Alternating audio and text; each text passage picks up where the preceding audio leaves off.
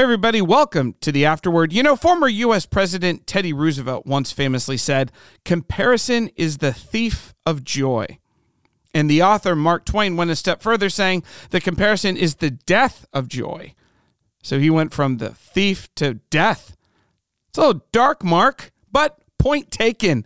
The idea is that we lose contentment when we compare our lives. And in my own experience, I found that I never compare my life downward to people who have significantly less than I do. I only compare my life upward to people who have more than I do. Oh man, their yacht has a helipad. My yacht doesn't have a helipad.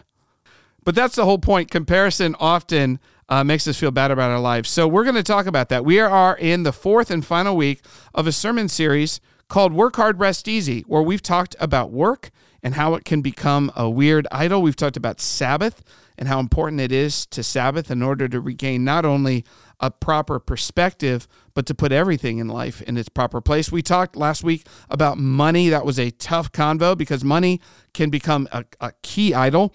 And this week, we're going to talk about contentment. What does it mean to be content? I've got Steve Clifford here, and we're going to delve into all the different ways that humans and uh, that you and I can actually become discontent with our life, and more importantly, the way out of it. So, Steve Clifford is here. We're going to talk about that. And uh, we're going to try to become people who are far more thoughtful and far more content, and that we don't compare. We don't compare. We just enjoy what God's given us. Anyway, with that, let's just dive right in.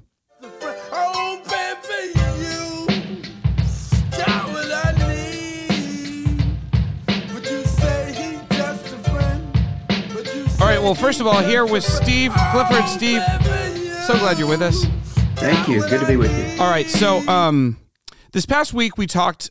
Well, it's kind of interesting. There's a couple edges, and I wanted to delve into them because I wanted to steal a little bit of your wisdom on this. Mostly because you've been through the ups and downs of content and discontentment kind of over your career, but also you've got a vantage point, uh, kind of as an elder statesman uh, who has. and, uh, you, you just have a lot of experience on this, and I, I wanted your your thoughts on this. So we're talking about discontentment. and the sermon, we really did focus on kind of discontentment, and we kind of focused a lot on greed and coveting. You know that idea of more and mine. Uh-huh. But I wanted to also talk about other aspects of discontent that kind of surface in people's lives. So let me just throw out some ideas here first. Let's um, let's just talk about discontentment in general. Um, and, and as I thought about it, uh, discontentment obviously can be with material possessions, what I have, what zip code I live in, that kind of stuff. But there's other edges of discontentment that I think do pop out. Sometimes people are discontented with like who they are or their gift sets or how they're made. Uh, I have a teenage girl, obviously, and it's so fascinating because she has wavy hair, curly hair. And you know what? She always said, almost every day, she's like, I wish I had straight hair. Straight hair. And all her friends who have straight hair, they look at her and every single one of them says, "Oh my gosh, I wish I had curly hair." Right? So there's this crazy thing that we're we're often discontented with who we are.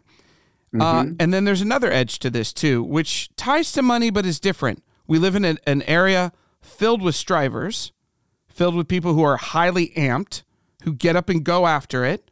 They're highly motivated. They're often very intelligent great problem solvers. And sometimes there can be a deep discontent with uh, your job or your success or your perceived success or your scope of influence or how things are going. And so there's that aspect too. And so when you think about discontent, uh, I imagine in your pastoral ministry, you've had lots of people come uh, with some sort of discontent. Maybe it's relationships or some aspect of, of these things. But those are the big three I saw about yourself, how you're made, about your job success or scope of influence, and then about what you have. Now, we focused really hardcore uh, in the message about what we have as kind of a coveting greed thing. But how do you think about discontent with your job or success or your scope of influence? Because it seems like God has made these people to hustle, right? Uh, you yeah. hustle you have discontent when things are wrong or broken. That's how God made you. Uh, Dana, too. Dana, as more of a perfectionist, you and I both married perfectionists, which is yeah. real fun. uh, the, the, they, they kind of tend to see if something's going on, if if it's 10% broken, they will they will literally ignore the 90% and only focus on the 10% because they're improvers. Sure. They want to make it better. How do you how do you think about discontent with your job success or scope of influence? Is there a healthy way to think about that? And is there an unhealthy way to think about that just in terms of discontent? Yeah, I, I think that the first the first uh, recognition is is that we are constantly being told by our culture that we are not enough. Yeah. And we're and we're not enough in every way. We're not tall enough, we're not smart enough, we're not our hair is not straight or curly enough, we're not thin enough, we're not curvy enough, we're not we're just not enough. And that message is being pounded into us. Do you feel like that's changed since you were 20? Well, I think that our exposure to the message has changed. I, I think the the message of advertising has always been the same. Yeah, that's true. More. Yeah, yeah, right. That's true. But we see a lot more advertising now than we ever have, and the, there's a sinister aspect to the to the advertising. If I get on if I get on Google and I search uh, in Amazon for a pair of tennis shoes, the next time I open up my browser anywhere, what shows up? Yeah. Sales sales for tennis shoes. Yeah. They track where I go. You know, you know, so it's it's it's much more sinister. So I think it's you ever had that situation where you say a word out loud, like "Yeah, I, my friend went camping," and then you open up your your phone, and all of a sudden there's like ads for tents. no, but uh, that would be spooky. Yeah, it's a little spooky. Yeah. Yeah. Well, and I wouldn't I wouldn't I wouldn't be shocked. Um, since Siri engaged anytime I say her name, phone now. Uh, you know, so but but my point is is that you are just constantly from the day you draw breath, you're going to start hearing this message: you're not enough, you're not enough, you're not enough. Yeah. And um, there's a wonderful passage in First Corinthians 15 where where Paul says this amazing statement, and he says, "By the grace of God, I am who I am." and that grace is not without effect. And I'm just like, I want to live there. You know, I want to live in thankfulness for who I am. Would I like to be taller? Yes. Would I like to have more hair? Yes. Um, would I like to not be seeing the effects of age on my body at quite the pace that they seem to be hitting into me? Yeah, I'd like all of those things, and I'd like to change those things. But could I? Can I settle into who I am and recognize it as a gift. Yeah.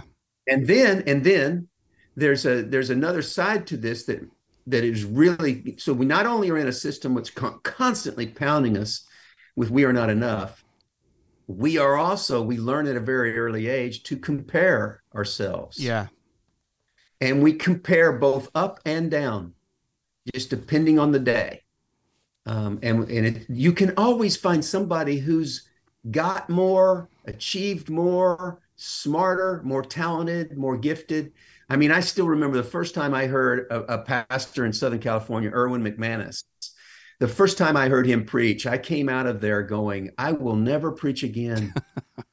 this guy is the most. because his raw skill because he was so good. Yeah, yeah. I, if that's preaching, I I can't do it. I just came out of it just going, oh my gosh. Yeah and and that's a that, those are just a trap from the enemy. Sure. Um, well, compare, you also you've also up t- or down is never going to. You one way you get yeah. you get too focused, but you're both focused on yourself. But you also you also said that growing up, uh, you you were good friends with Chip Ingram, and he's a phenomenal teacher preacher yeah and so you said that you often felt like you lived in his shadow and you were trying to be like chip ingram 2.0 until you realized I can never be Chip Ingram 2.0. So right. y- y- when did that process? That was uh, pretty early in your ministry life. That's pretty well. early on. I became a pastor in 1987, and for the first eight years, I hated preaching. Huh? I hated every time I just because of the comparison to Chip. Just because I, I didn't realize it at the time, but I was trying to be like Chip and not allowing myself to be me. And in, on Father's Day of 1995, I still remember the message. On Father's Day of 1995, I stood up and gave a message that was from my voice. It was mine. It was it, it it um, and I and I loved it. I loved uh, delivering it. I loved the preparation of it. it. it. was just like a different animal. Suddenly, I'd done, done this thing for eight years that I just couldn't stand, and then suddenly I was doing something. I was like, this doesn't even feel like the same, you know, the same practice, same practice, same job, yeah. And it was because I had spent, and, and here's the deal trying to be somebody else is like writing with your offhand. Ah. You're, you, can you do it? Yes, you can do it. Put a cast on your good hand and you, you'll, a good hand, but your mate, your, your dominant hand, hand, yeah. You, you, I can write my name with my left hand. It takes me longer. It's, it's, it's not as effective. I don't enjoy it it's I have to think about all, all the kinds of things that I don't usually think about. It robs me of the kind of joy that I think Jesus wants us to have in our life. And you just forget preaching. Just imagine it in any way. There, I think a lot of us are walking around trying to be somebody we're not. So how did you get free from that? I mean, was it was it? Oh, so you had that moment on Father's Day, 1995 did you have a mentor or a friend or was it something god did or said that said listen it's okay not to be chip it's okay not to be somebody somebody that co- what was that process how did you get this kind of emotional and and spiritual health infused in you i know it takes some time you said it took like eight years but like what yeah what, that's a long time I well mean, yeah i get it but so what what was it that pushed you over the edge so if somebody's out there and they're thinking I also feel like I'm trying to walk in somebody else's shoes or um, I'm in a, I'm trying to be something I'm not, or I'm not quite sure of myself yet. What would you, how, how did you, what was your process for getting free from that? Yeah, I think that there was the, pro, the probably the process of becoming more mature and not doing the comparison game so much. But it was also, I was in an environment of a community of people who knew and loved me. So they and could kind of call it out. They could kind of call it out. They just gave me the positive reinforcement of, wow, that was that was the a different Steve than we've heard in the past. They almost and, like called out that moment that you oh, also yeah, recognized. It was and it was um it was multiple people. Got it. And, it was also this this sense, which is probably partly maturity, when I finally I began to embrace a little bit by the grace of God, I am who I am. I mean, I am not I am not the expositional teacher that Chip is. Sure. I am not the storyteller that Erwin McManus is. I'm not the I'm not the gifted teacher that Jay Kim is. Thankfully, I didn't quit. You know, lots of people, lots of folks settle into patterns. Eight years is a long time. And I thankfully didn't quit. There's people listening to this who are who have just believed the lie that they're not enough. Hmm. Yeah. what you're essentially saying, what you're essentially saying is culture, I believe you, God, I don't believe you. Right. It's interesting. Because the scriptures yeah. scream yeah. that God was very intentional about how he's made us. Uh, there's a guy named Dan Warrender who wrote an article ha- called "How the uh, Use of Social Media and Social Comparison Affects Mental Health," and he said this. He said, "To be human is to have an inferiority complex, but in the age of social media, this is potentially heightened and amplified.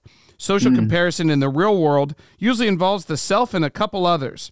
While the digital universe of social media presents almost limitless potential for people to compare themselves against others and that's kind of what you're talking about. And this is kind of a new thing. Yeah, and what I, what I'm telling you is, is you're comparing yourself against a lie. Here's the deal: you trace you trace my social media posts over the last three years, and look at all the places I've been and all the pictures of me smiling with my family. I'm just not that happy.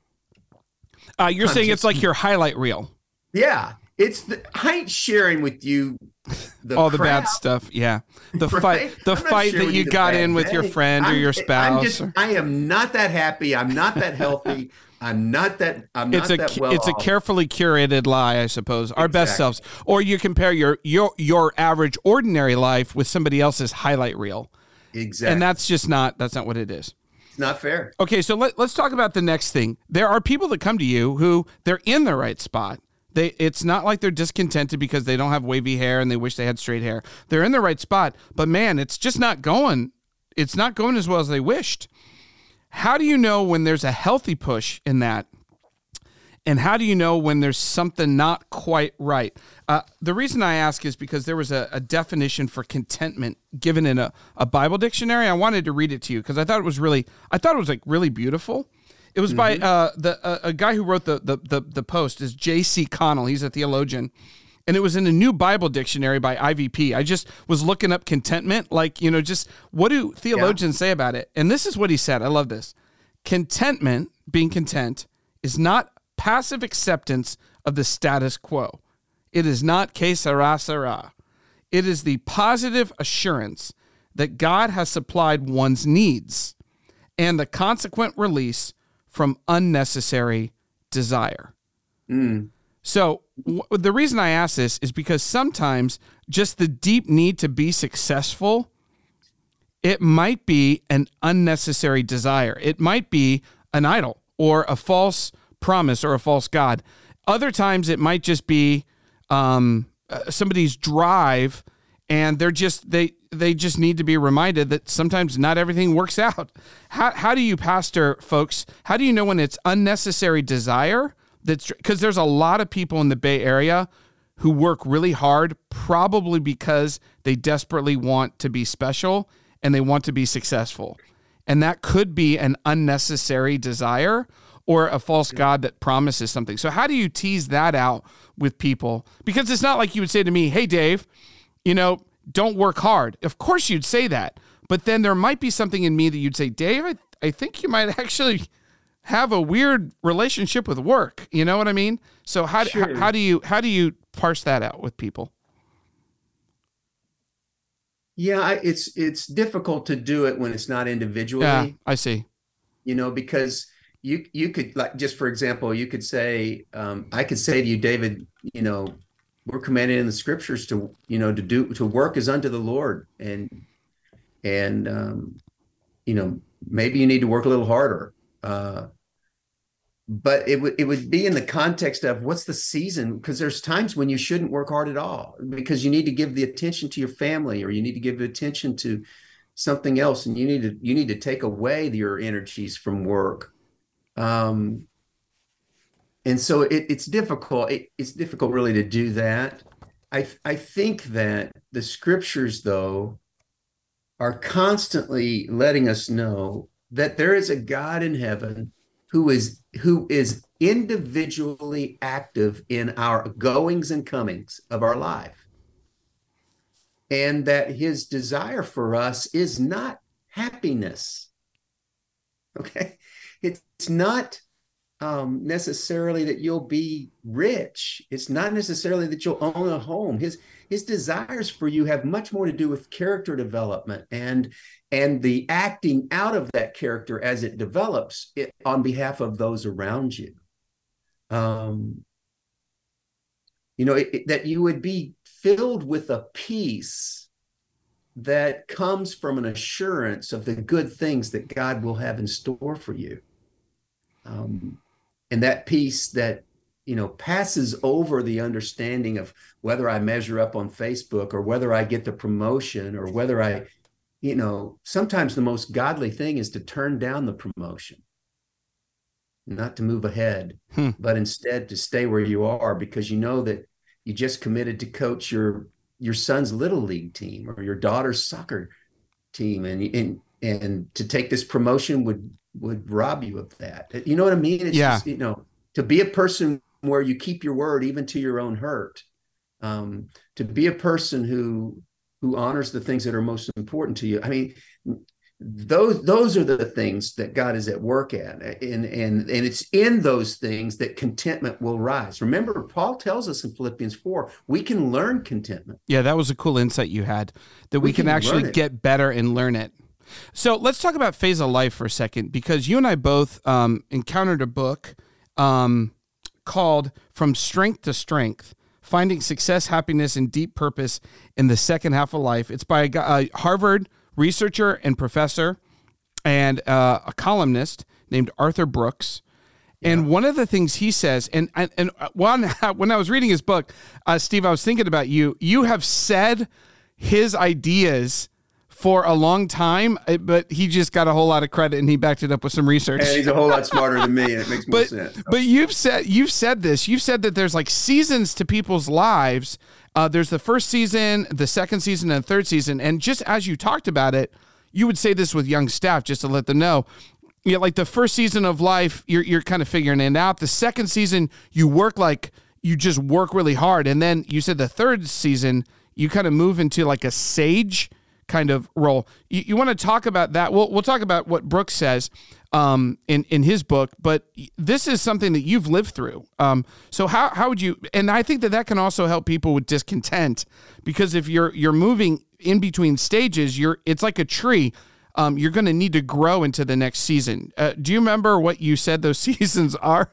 Do you have do you have those? Yeah, uh, there's there's um, let's see if we can figure them out. I, I think there's three primary transitions. Transitions, yeah. You, you essentially transition from uh, from entitlement to responsibility, and that's the first one. Is that the, at first, you, you know, it's all about you. I, I know people that are no, it's like a high schooler. You know, it's like oh, you know, everything's about me. Everything's about, about you. me. I mean, yeah. it's not that you're not capable of doing godly things. It's just, um, you know, it's it's kind of centered around you, and um, and at some point, you start to stop blaming everybody else when things go wrong and you start taking responsibility for your life.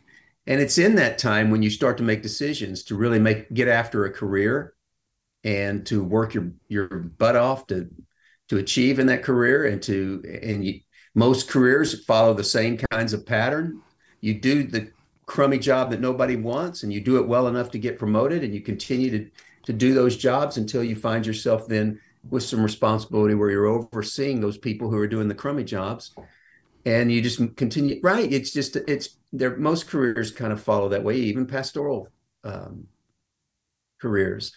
And so then after that once you've reached into responsibility at some point um, you begin to realize that you go from responsibility um, to giftedness is that you begin to understand how you've made and you make choices to limit the the the responsibilities that you'll take on that are outside of your giftedness of how God has made you and how you're most effective. So and you start that, kind of experimenting in the workhorse of work, where I'm good, where I've seen success, uh, what I love to do, that kind of thing. Yeah, yeah. And as you see that unfold, you start to say, as you can, sometimes you can't, as you can, you start to say yes and yet more and more to uh, the the areas that you enjoy and your giftedness, um, and your effectiveness. And um, as you do that, of course, you're still responsible, but you you're moving in this gifted um, uh, component. And of course, you'll always every once in a while you'll get entitled. Um, it's you know, and you have to you know work and confess your way through those things, but then at some point then you after you've worked in that area for a while then you kind of go from this giftedness into a wisdom. Or um, or sage if you use brooks's um, terminology where he goes he says you go from fluid brain activity to crystallized um, activity where you draw from your experiences you recognize patterns you're problem solver you can help coach people through uh, some of the things that you've already gone through and uh, it's not just wisdom. that you're good at doing the thing you're good at recognizing the patterns of the thing. It's like those former nba players that are gifted on the floor they become great coaches. Some of them become great coaches because they can see oh this is how the game actually works. Yeah they understand kind of how it goes. And and and you find yourself actually losing the energy to do it as well as you used to could do it but you can coach others to do it even better than you did. And be perhaps more effective because you can coach more people. is. Wisdom yeah. is knowing the right thing to do and and and doing it in the right time. So there's a sense in which somebody could be frustrated or discontent because they're moving from they're trying they're no longer a player. They're moving into the coach role right? Like if steve right. kerr tried to be a player, he'd be exhausted all the time. He doesn't have the, uh, he, he, the energy I'm not, for that. I'm sure he can shoot free throws and things like oh, that. I'm sure. Now, he couldn't play. He couldn't right. play a quarter. Right. Exactly. And in, a, in an NBA game. Now, have you seen that also as as people get older and transition? Like, uh, the, the there's the, the, they need to understand they're moving from the, the kind of problem solving worker, get it done, high energy, day in, day out, solve the problem, get the tasks to wait a second. What are the patterns and strategies? Yeah, and it's I think it's super important because what happens is you find yourself trying to stay in that effective range, but you simply don't have the energy and your body just can't, you know, I I can remember where I could I could work I could work several weeks in a row and never get a day off now, if I work one day, 12 hours, I need two days off afterwards. I mean, I'm just a, you know, and, and I, I don't like admitting that. Um, but I'll tell you what, and so what happens is, so if you try, to if you don't allow yourself to move ahead, you try to stay young. So you, you dress young and you try to look like everybody else. The last thing they, last thing Westgate needs is bald 66 year old Steve Clifford showing up in skinny jeans and earrings. I mean, I, it's not. It's not only not me. It's it's a little bit ridiculous. Now, there's nothing wrong with skinny jeans if you're in your 20s and 30s. I mean, and you can get an earring whatever. I mean, but but for me, it would be, it would just be stepping so far outside of yeah of where I you know who I am and how I've moved that for me to try to enter back into the youth age, I don't want to be 20 again. Yeah. So and and it does feel the other thing that you um that I want to talk about that that Brooks says, and you you've said this too. You have uh, you've modeled it again. You, he basically stole your ideas and used his Harvard research and writing skills to make a best-selling book. So sorry, Steve. Uh, it is a great book. I highly recommend it. So one of the, you're 40 or years old or older. Yeah, it's really really good. One of the other things he said, and this was just a he, it was a throwaway line in a podcast that um, our executive pastor Andy Stanley, or sorry, our executive pastor Andy Gridley shared with us. It was a podcast from Andy Stanley where he uh, um, interviewed Arthur Brooks, but he said this one line and it made me think of you and, and your wisdom. It, it, he said, Here's the secret to contentment. He's like, It's a simple equation what you have divided by what you want. What you want. So the idea, and I, man, I thought about this for two weeks. I was like, yeah. oh my gosh, this is such a good idea. Uh, what you have, so the things that you have, divided by what you want. And he said, so what people tend to do is, let's say you want a thousand things but you feel like you only have a hundred. You're only one tenth as happy as you want to be. So what you try to do is you try to take the top part of that equation and get more, get more, get more, achieve more, right. more, more, more. And this is where money and greed and coveting kind of comes in because we think in order to really be whole, we have to balance this equation by the top part of right. of the uh, of the equation. But he says that actually that's actually the inefficient way to do it the better way to do that is to honestly do some assessment about what you want. Yeah. And, and he reduce, says, yeah, reduce the denominator. Yeah, reduce the denominator. And and you've talked about this a lot. You say you've said as you've gotten older, things fall away that used to be important. This is the the the wisdom of age. Things fall away. And then you also model this because you got in the front of your journal a couple of things that are real important to you that you write yeah. in your journal all the time. I think is it six? Is it ten? What's the list? Uh, there's four things. Oh, it's just four. Really oh, four things that I really want. Do you have it? Do you have it there? Can you share it? Yeah. I mean, one has to do with um, the first one has to do with my family and uh, the generational uh, effects of my faith on them and um, spending eternity with generations of Cliffords uh, moving forward that that come to know Christ and love Him.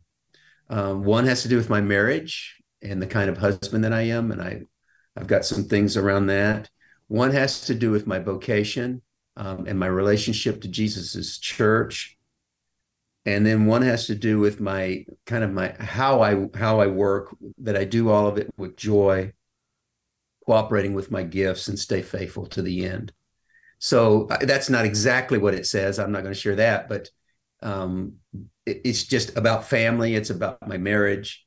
It's about my uh, and my my job and my commitment to it, and then um, how I want to the demeanor I want to do it with in terms of faithfulness and joy, um, and humility and being you know making it through the end. It's kind of all the things, and that's if I if if I die and you'll and you stand in front of a group of people and say, you know, Steve was, um, you know, faithful as a father and a husband, and he was a, um, a father and a grandfather, and, and, and maybe even great grandfather by the time I die.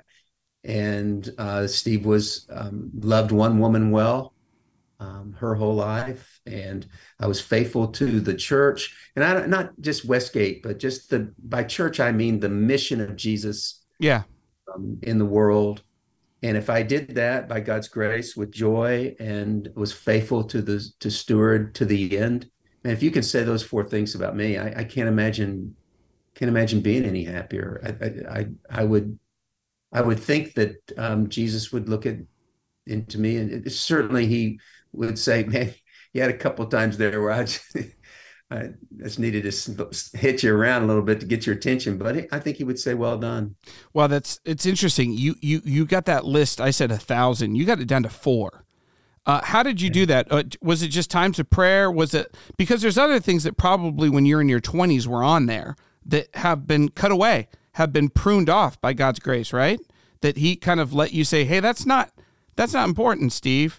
This is important. There's got to be things that were cut away, pruned. Well, I didn't. I didn't make the list until I was about forty. Okay. I I remember uh, reading a verse, and it just it just smacked me where it, it says, um, "For the joy that Jesus, for the joy set before him, endured the cross, uh, scorning its shame, and down at the right hand of God." And it, and I started thinking about when he was going through his toughest moment, what he was looking towards was what he eventually wanted. He wasn't thinking about the cross and the Roman soldiers necessarily hammering the spikes into his arms or his wrists. He was thinking he was for the joy set before him. He endured the cross. And I thought, um, and then I was out on a bike ride one time and I was asking for things as I was praying that was really silly. I just was asking for silly stuff, new cars, bigger houses, larger church, just stupid stuff. And and God said, You ask for such little things. Hmm. I remember him saying to me, and not in an audible voice, but just impressing upon me, You're you ask for such little things. What is it that you really want? What do you really, really want? And I probably started out with about six or eight, six or eight things. And then through the years, it's it's um shrunk a little it's shrunk a little bit. And um, for the last for the last twenty three or four years, I've these four things have been in, in front of me. Yeah. In every journal that I that I, I, yeah. I keep. Well, I think the first key to that that uh and again, I don't mean to keep talking about math because who wants to talk about fractions? But really, it's the bottom number. If we can get that number and really be honest with God and do some work with God, yeah there are things that we think we want which are false promises. And we talked about this with work and with money right? Yeah. Um which is yeah. why sabbath is so important. But there's something else that i thought about with that equation. The things that i have is the top number right? And i started realizing that i often miss or take for granted or gloss over the very things that god has given me. Mm. and so a, a purpose time of gratitude, like really intentional and specific and sincere gratitude, reminds me that my top number is far greater than anything eh, that that I might uh, I that I tend to remember. You know. Yeah. Um, yeah. There was a moment uh, a number of years ago. My kids were like three and five, and we were having like this. Uh, all of our youth uh, workers. I was a youth pastor, and we had all of our adult youth workers coming over for dinner, and and my kid and we had to clean the house and I was Nicole and I were cooking in the kitchen and I told the kids to put away all their toys and you know I and all of a sudden the doorbell ring, rings and it's my two friends who are, are leaders and it's Jeremy and Karen and they're over and uh I go in the living room and my kids have decided to take out every single toy they've ever owned or played with ever. And it's all in the living room. It's completely destroyed. I'm like, what is happening? And I was like, put away your toys. Hurry up, hurry up. We are, are they're at the front door. And I open up the door and I feel stupid and it's like cl- cluttered now. And I'm like, kids, put it away, put it away, put it away. And Jeremy and Karen come in and uh, they kind of look at me and I'm like, I'm so sorry about the mess and the clutter. The kids are cleaning it up. Well, just a second and Karen kind of leans into her husband and they get this look on their face and she's like, "Oh man." And then I realized it's been like 5 years since they've been trying to have kids. and Jeremy says, "Man, we we die for clutter, man. Do you know how much we would give for clutter right now?" And Yeah. later on, Jeremy and Karen would eventually they'd eventually have twins, and they did have a lot of clutter. But I remember in that moment, it was like what was an annoyance to me would have been the greatest gift in their life, you know. And it just reminded me uh, of how often I take things for granted. So I think there's also that side of it is the intentional gratitude. And if we can get down what we actually have, and, and I think, you know, we overlook that kind of stuff. If we really reflect with, with, with Jesus's and the Spirit's help, what all that Jesus and God have given us, um, all the things that, the, that we have, and then also get that number down for what we want, Yeah. it can really up our, our, our contentment quotient, you know? Yeah, I cl- I closed my sermon over at the Toga campus and just with a challenge that um, people would stop would start saying thank you ten times a day. Mm, Say thank you at least ten times a day. yeah. And um, maybe we can wrap it up with this. My- My life verse is Psalm 16:6, where it says, "The boundary lines have fallen for me in pleasant places." God has been.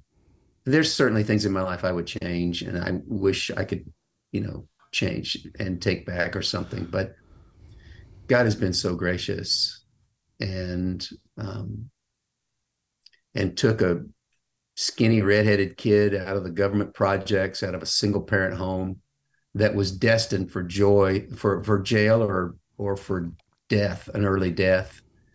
And he rescued me. He rescued me out of that and and called me as his own and and and the boundary lines have fallen for me in pleasant places. Man, that's great.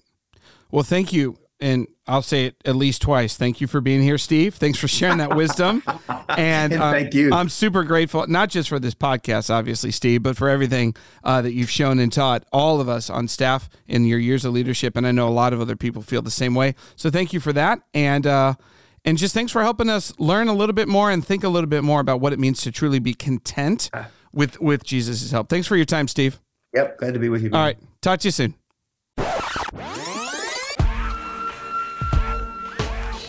Just want to say thanks to Steve Clifford for stopping by, not only for stopping by, but sharing his wisdom. I think that's the third time I said thanks in this podcast, so I'm like three for 10. I'd encourage you to continue on in your generosity and gratitude journey and say thank you 10 times. So there it is. Uh, I've said three. So thank you for joining us. Ha, four.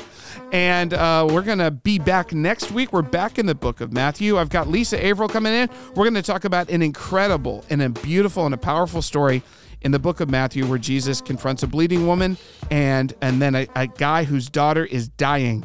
And uh, it's just an incredible story. So join us for that. It's going to be Mother's Day. So we're excited about that. And uh, join us next week. And with that, we'll see you next week.